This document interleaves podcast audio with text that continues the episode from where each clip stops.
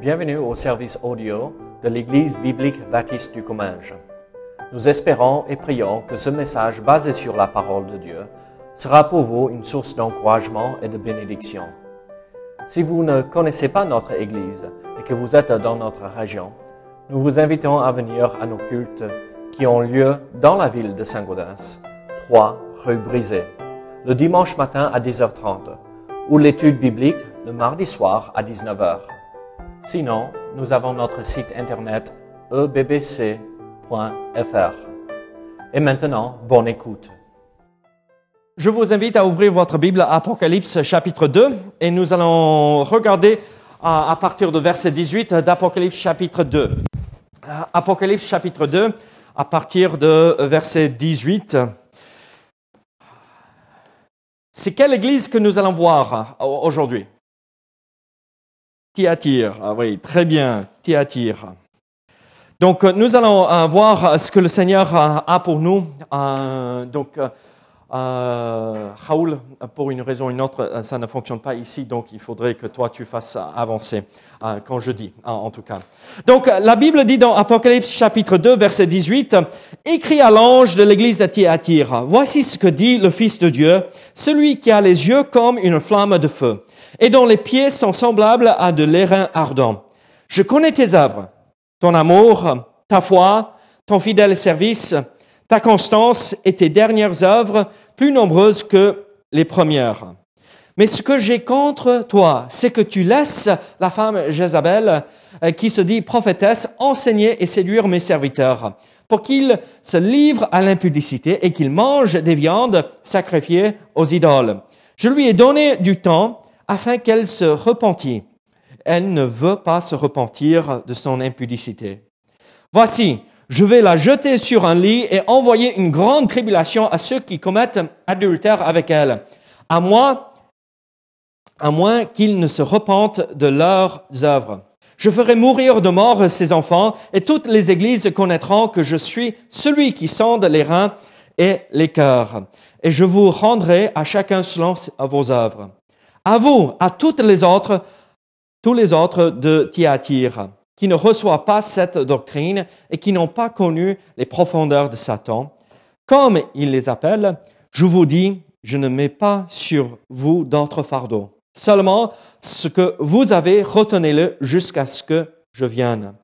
À celui qui vaincra et qui gardera jusqu'à jusqu'à la fin mes œuvres, je donnerai autorité sur les nations il les pètera avec une verge de fer, comme on brise les vases d'argile. Ainsi que moi-même, j'en ai reçu le pouvoir de mon Père. Et je, lui donnerai l'étoile du matin. Que celui qui a des oreilles entende ce que l'Esprit dit aux églises. Seigneur, merci pour euh, ces euh, moments que nous pouvons passer ensemble. Seigneur, aide-nous à comprendre ce que tu veux nous montrer ici dans ce passage. Euh, dans cette lettre envoyée à l'église de Thyatire. Et nous à être sensibles à ta voix ce matin, au nom de Jésus. Amen. Là, ici, nous continuons un, tout petit peu euh, avec cette série de messages et nous arrivons à, à cette lettre envoyée à l'église de Thyatire. Donc, si vous regardez euh, ici ce plan, cette carte qui et euh, projeter. Je vais essayer. Ah, ça a marché. Très bien. Euh, vous voyez un tout petit peu euh, toutes les villes euh, placées sur une carte. Et vous voyez, la première église qu'on avait vue, c'est Éphèse, après Smyrne, Pergame la semaine dernière, et Thyatire. Comme je vous avais dit, c'est un, un, espèce de...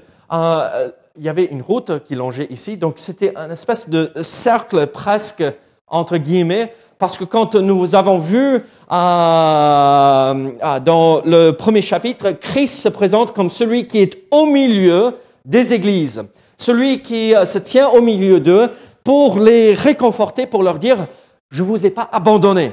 Je suis là, présent. Je vois toutes les persécutions que vous supportez. je vois toutes les œuvres que vous accomplissez.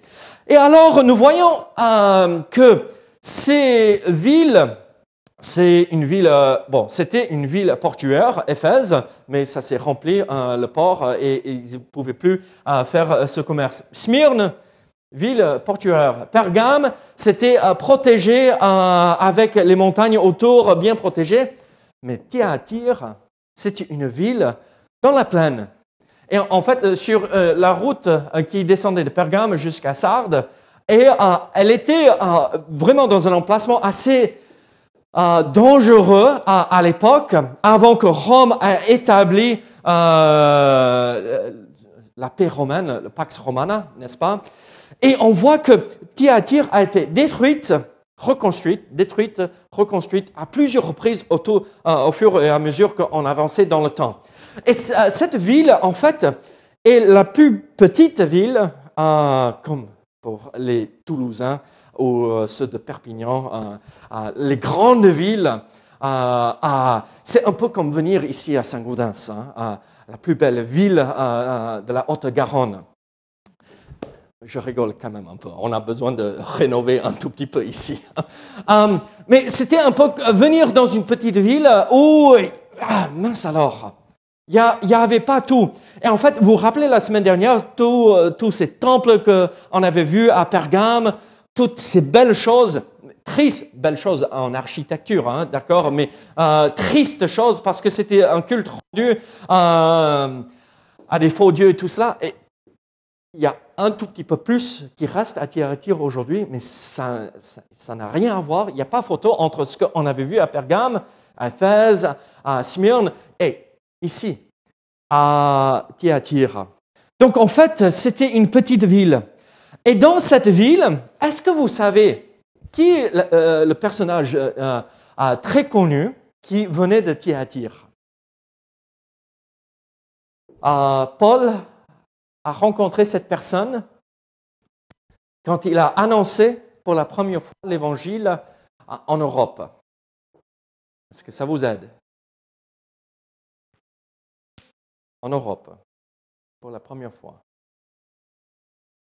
Philippe, à Philippe. Paul rencontre, il, sort de la ville, il se met à côté euh, du fleuve, la rivière, où ils avaient l'habitude de se retrouver pour prier. Et là, il rencontre qui? Oh, les étudiants, il faut travailler. Lydie, Lydie, hein, Lydie, où euh, avec elle, euh, ils ont établi l'église de Philippe, d'accord? Et, et Lydie était de Thyatire, elle était vendeuse de oui. Et donc, cette ville, en fait, quand euh, la paix a été installée par Rome, la paix avec l'épée, d'accord euh, euh, La paix s'est établie et enfin, ils ont pu développer le commerce de pourpre et d'autres choses. Et là, cette ville a commencé à grandir et ils ont commencé à avoir pas mal de moyens.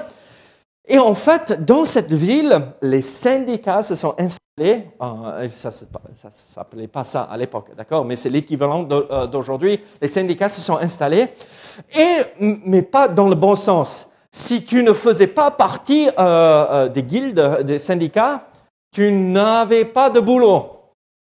Tu ne pouvais pas travailler. Et donc, si toi, tu ne faisais pas partie d'un de ces syndicats, il n'y avait aucun moyen que tu t'en sors euh, euh, vraiment euh, pour vivre ta vie, gagner ton pain pour manger, pour se nourrir. Et donc dans cette ville, au lieu de l'adoration des faux dieux, ici, comme nous avons vu dans les autres villes, ici, là, c'était le problème. Et nous voyons ici une ville qui était prise par le besoin et le désir de gagner, de s'enrichir, et euh, la consommation, en fait. Et là, dans cette petite ville, une église s'implante. Une église démarre. Et nous voyons que Christ, c'est euh, Christ qui s'adresse à l'église. Et regardez comment il s'adresse à cette église à Thyatire. Regardez verset 18. Voici, Merci Raoul. Voici ce que dit le Fils de Dieu, celui qui a les yeux comme une flamme de feu et dont les pieds sont semblables à de l'airain ardent. Voici ce Christ qui se présente à cette église. Là, d'un côté, ça fait peur, mais d'un autre côté, ça réconforte. Pourquoi? Parce que Christ vient il dit, j'ai ces, euh, ces yeux de flamme, et qu'est-ce que ça représente? C'est ce Christ, ce, Dieu qui voit la personne et voit juste en, profondeur de la personne, il voit tout. Il voit pourquoi on fait, pourquoi on a fait ceci, pourquoi on a fait cette œuvre? Euh, il voit même les souffrances, il voit la persécution, il voit qu'on a tenu ferme euh, et on n'a pas lâché dans ces moments. Et donc c'est ce Christ qui vient et dit, ne vous inquiétez pas, je vois les souffrances que vous traversez. Je vois les difficultés que vous vivez. Je suis là. Je suis pas aveugle à ceci, à, ce que vous, euh, vous vivez, mais je suis là. Et je comprends. Alors, nous pouvons être réconfortés par cette vérité. Quand Christ vient parler à cette église pour la reprendre, parce que, en fait, c'est la, lettre la plus longue euh, de toutes ces, cette lettre, d'accord? C'est probablement la plus petite église, mais c'est la lettre la plus longue. Il dit, malgré tout ce que vous traversez, je comprends, je vois, ne vous inquiétez pas. Et pour moi, ça me réconforte. Ça me dit, Christ comprend exactement ce que je vis. Parce qu'il est présent. Il est au milieu de nous. Quelle est cette épreuve que vous traversez alors? Cette situation dure et difficile que vous vivez, ne vous inquiétez pas, Dieu voit cela. Et il comprend même mieux que nous ce que nous traversons et il ne nous abandonne pas.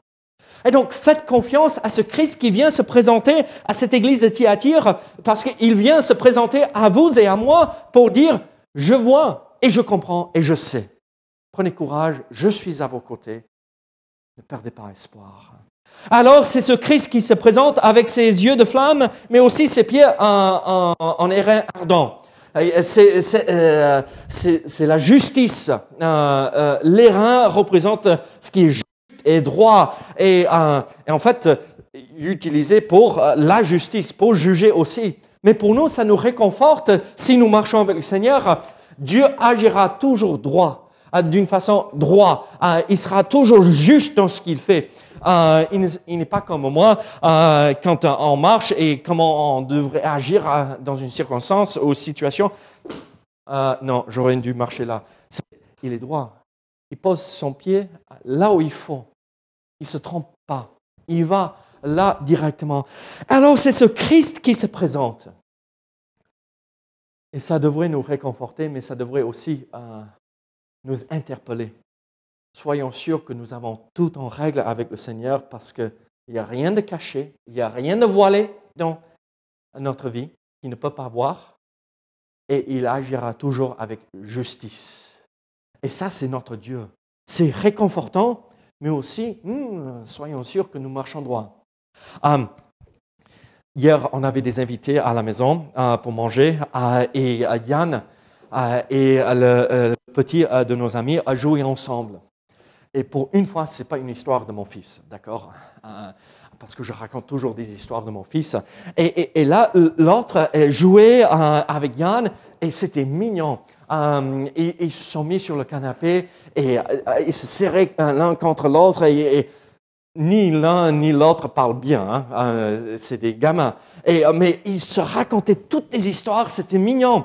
Et après, ils jouaient dehors dans le bac à sable et ah, d'un coup, le petit commence à attraper, il est plus jeune que Yann, il a un an de moins, et, il prenait le sable et le mettait euh, en dehors du bac à sable. Moi, ça m'est égal, c'est que du sable, ah, ça va rien faire, ah, ça va combler les trous, en fait, dans le jardin. ça m'est égal. Mais d'un coup, son père se rend compte ce qu'il fait mais il avait euh, la pelle, hein, d'accord euh, La petite pelle euh, pour les enfants. Ça partait vite. Et son père, d'un coup, il dit Hé Je ne vais pas dire son nom. Hein, Hé, toi Et immédiatement, il laisse tomber la pelle parce qu'il sait il n'aurait pas dû. Mais c'est ça, notre Dieu. Hé, réveille-toi, je vois ce que tu fais. Il euh, n'y a rien de caché. Donc marche droit, marche dans la justice, marche dans la sainteté, parce que sinon, je viendrai avec la justice. Alors, Christ s'adresse à cette église de, de Thyatire Et il loue cette église pour ce qu'elle accomplit, ses œuvres. Mais aussi, il reprend cette église. Mais moi, je préfère avoir les mauvaises nouvelles avant les bonnes, hein, pour que les bonnes nouvelles euh, me réconfortent.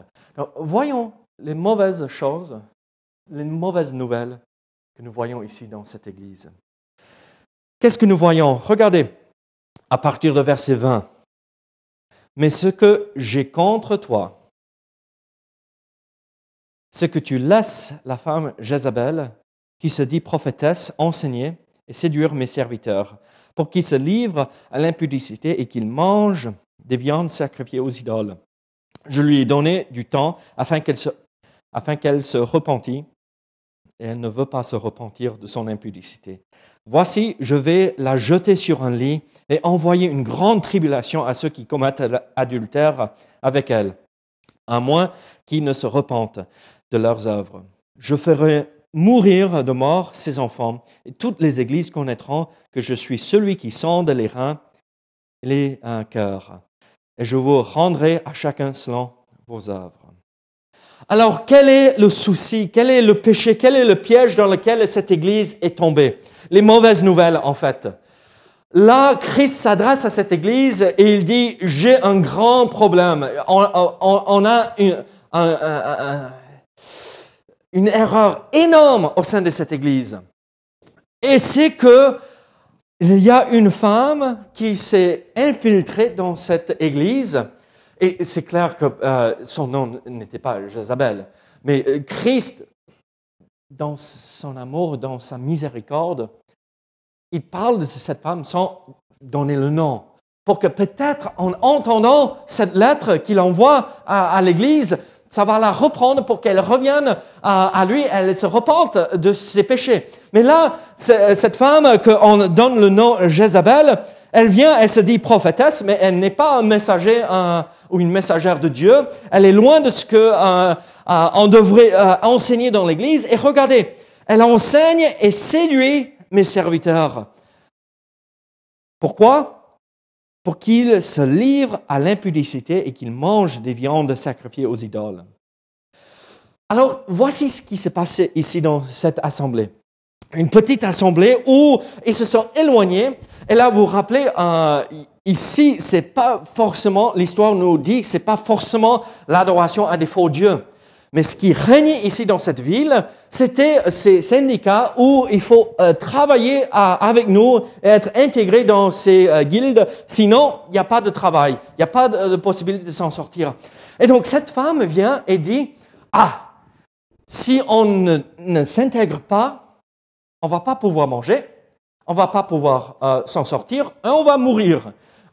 ou il va falloir déménager, sinon on s'en sort pas.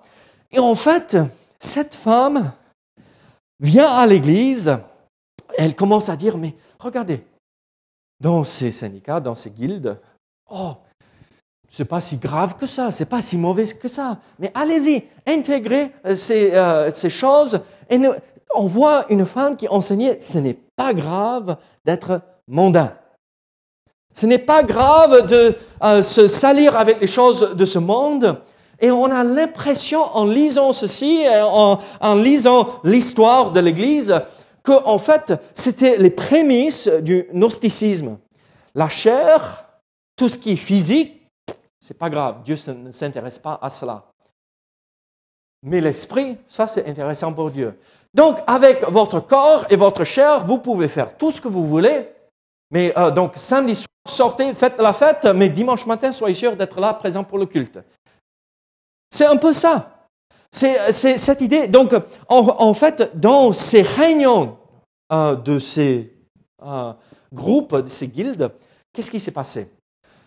L'Assemblée générale, vite, vite, vite, on décide, on va augmenter le prix euh, du poupre de 3 centimes pour qu'on gagne un tout petit peu plus.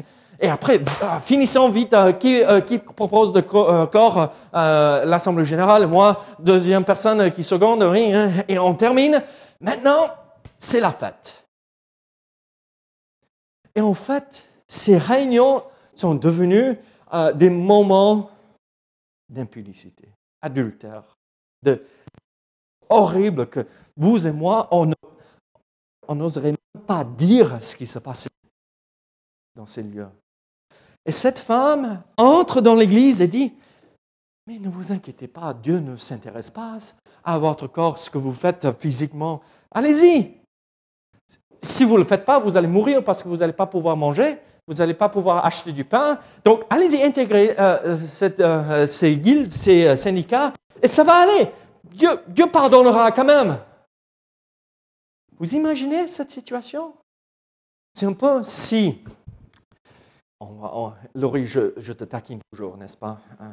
Faut pas taquiner Bella, un premier dimanche de retour depuis quelques mois. Ah, c'est un peu comme Laurie se lever ce matin hein, pour dire mais samedi soir, les gars, je sais où on, fera une fête et on va tous se retrouver là-bas, mais euh, on va on va rester jusqu'à une heure du matin, comme ça on peut être à la maison endormi pour trois heures du matin, euh, pour qu'on soit en forme pour le culte le lendemain. Et elle entraîne trois quarts des l'église avec elle. Et là, le dimanche matin, on voit tout le monde avec les petits yeux. Oh, et pas juste les petits yeux, mais oh. c'était acceptable, accepté par l'Église. Et Dieu vient et dire, non, non, ce n'est pas permis. C'est un avertissement pour nous aujourd'hui dans nos églises. Parce que de plus en plus, nous voyons dans nos églises que un certain comportement qui n'était pas accepté il y a 5 ans, 10 ans de cela, je ne parle même pas de 30, 40 ans en arrière, hein, que maintenant, tout va bien. Et même, on se donne rendez-vous entre les, entre guillemets, chrétiens pour se retrouver dans ces boîtes de nuit. Ce n'est pas possible. Ça n'honore pas Dieu. Et qu'est-ce que Dieu dit à cette assemblée? Regardez, elle a entraîné euh, ses serviteurs à, dans l'impudicité à manger des viandes sacrifiées aux idoles parce qu'avec chaque syndicat, chaque guilde, il y avait un dieu qui régnait. Comme un, un des saints pour les perdus, pour euh, euh les, errants, pour euh, les soldats, pour les policiers. Vous savez, donc c'est ça ce qui s'est passé. Et qu'est-ce qu'il dit?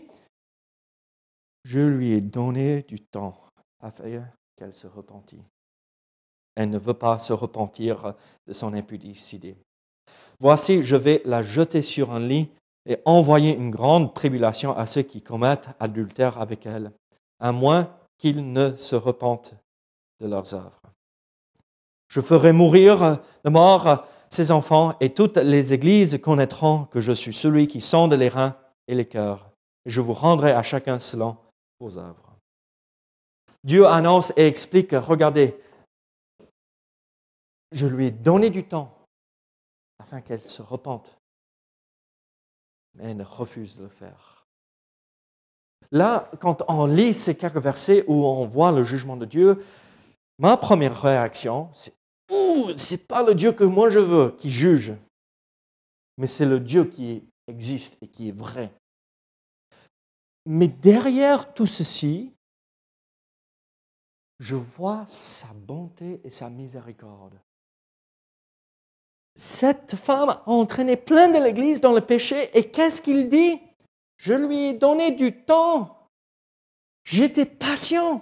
C'est un peu comme ce verset que nous voyons euh, où euh, Dieu ne, tarde pas dans ce jugement, mais euh, dans son, retour, mais il attend pour que plus vienne à lui par la repentance.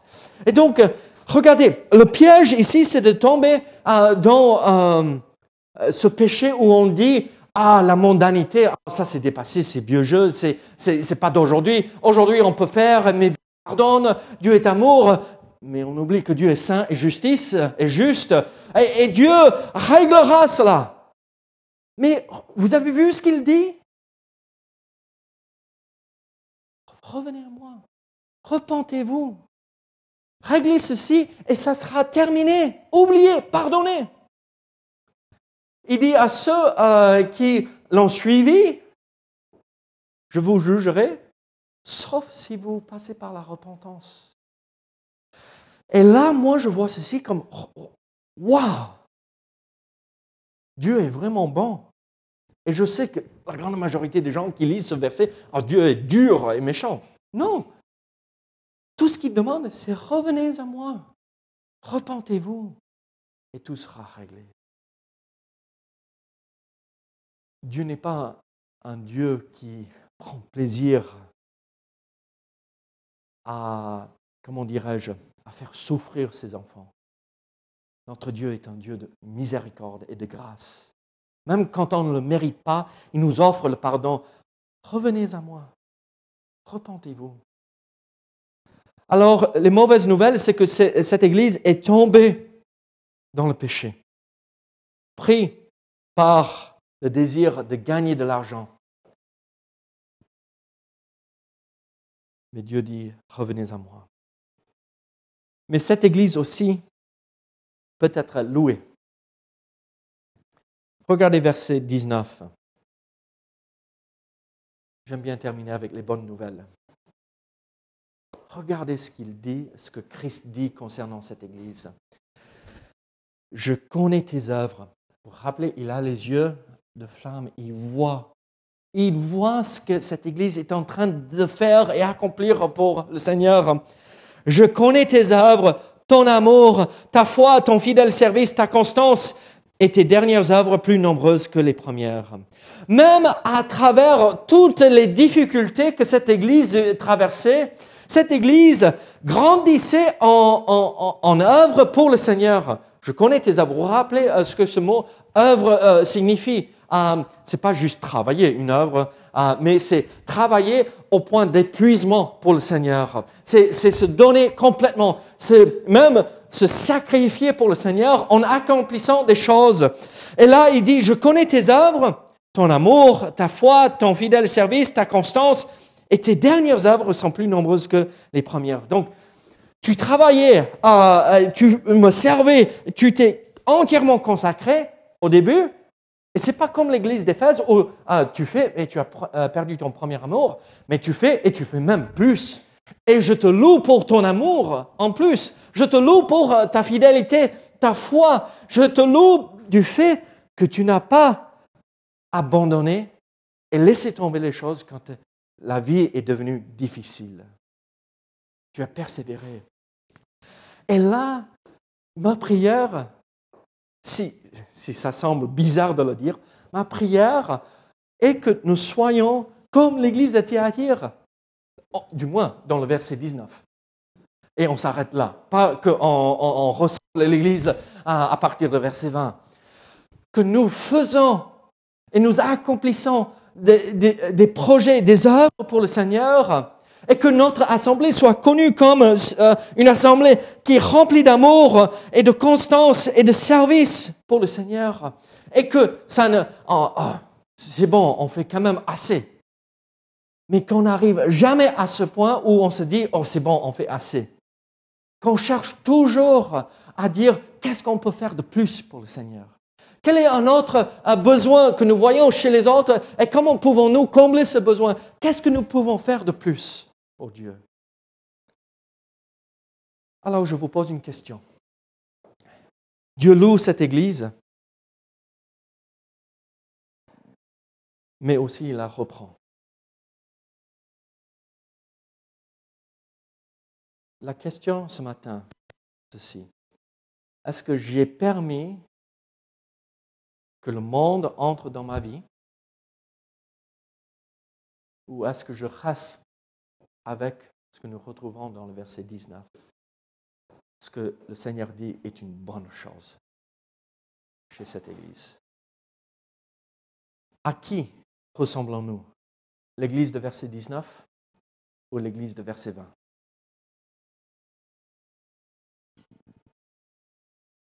Pour encourager cette assemblée, Dieu termine avec les versets 26 à 29. À celui qui vaincra et qui gardera jusqu'à la fin mes œuvres, donc l'amour, euh, les œuvres, la fidélité, euh, la constance, tout ça. À celui qui gardera jusqu'à la fin mes œuvres, je donnerai autorité sur les nations. On régnera avec lui pendant le millénium. On sera avec lui sur cette terre quand il viendra établir son royaume de mille ans. et on régnera à ses côtés. Et donc c'est le plus que nous servons le Seigneur, le plus euh, maintenant pendant cette vie, le plus de, euh, de responsabilité on aura pendant le millénium. Donc autant servir le Seigneur maintenant euh, pour que nous puissions régner à ses côtés pendant le millénium. Et regardez, il termine avec le verset 28, et je lui donnerai l'étoile du matin. Qui est l'étoile du matin? Jésus-Christ. En fait, Dieu dit, si vous êtes fidèles et vous persévérez dans toutes ces œuvres, que vous accomplissez et continuez avec cela, je ne vous demande pas de faire plus, mais euh, euh, gardez ce que vous avez et euh, je ne vous dis pas de faire autre chose, mais continuez comme vous faites. Si vous faites ça, je vous donnerai l'étoile du matin. C'est un peu comme ce qu'on avait vu la semaine dernière, le pain de vie, Jésus-Christ. En fait, c'est pas que on ne reçoit pas 100% de Jésus-Christ au moment du salut. On reçoit Jésus-Christ entièrement au, moment du salut. Mais on pourra jouir même plus de cette relation quand nous marchons. On aura plus la communion avec notre Seigneur sera plus, euh, plus importante, plus grande, plus profonde. On aura l'étoile du matin. On l'aura avec nous. Et il nous accompagnera jusqu'à la fin. Alors, moi, je veux recevoir ces bénédictions. Et moi, je sais que vous aussi. Pour recevoir ces bénédictions, ressemblons à l'église de verset 19 et pas l'église de verset 20. Soyons sûrs que Christ dirait que des bonnes choses nous concernant et pas de mauvaises choses. Et si nous sommes tombés, vous avez vu ce que Christ dit? Repentez-vous. C'est comme ce qui s'est passé la semaine dernière. Repends-toi et tout sera oublié, effacé et pardonné. Avons-nous besoin de régler quelques soucis et de se repentir? Prions ensemble. Seigneur, merci pour ta parole. Seigneur, merci pour tout ce que tu fais pour nous. Merci pour ces passages que, au moment de départ, ah, c'est pas aussi encourageant que cela, mais à la fin, quand on regarde, on euh, gratte un tout petit peu, et on, on va plus loin que la surface, nous sommes encouragés par ce que nous voyons. Tu es un Dieu miséricordieux qui nous offre le pardon chaque fois que nous passons par la repentance. Aide-nous à persévérer dans ces œuvres, tes œuvres, Seigneur, parce que nous, nous voulons faire, mais ce que tu nous demandes de faire. Au nom de Jésus. Amen.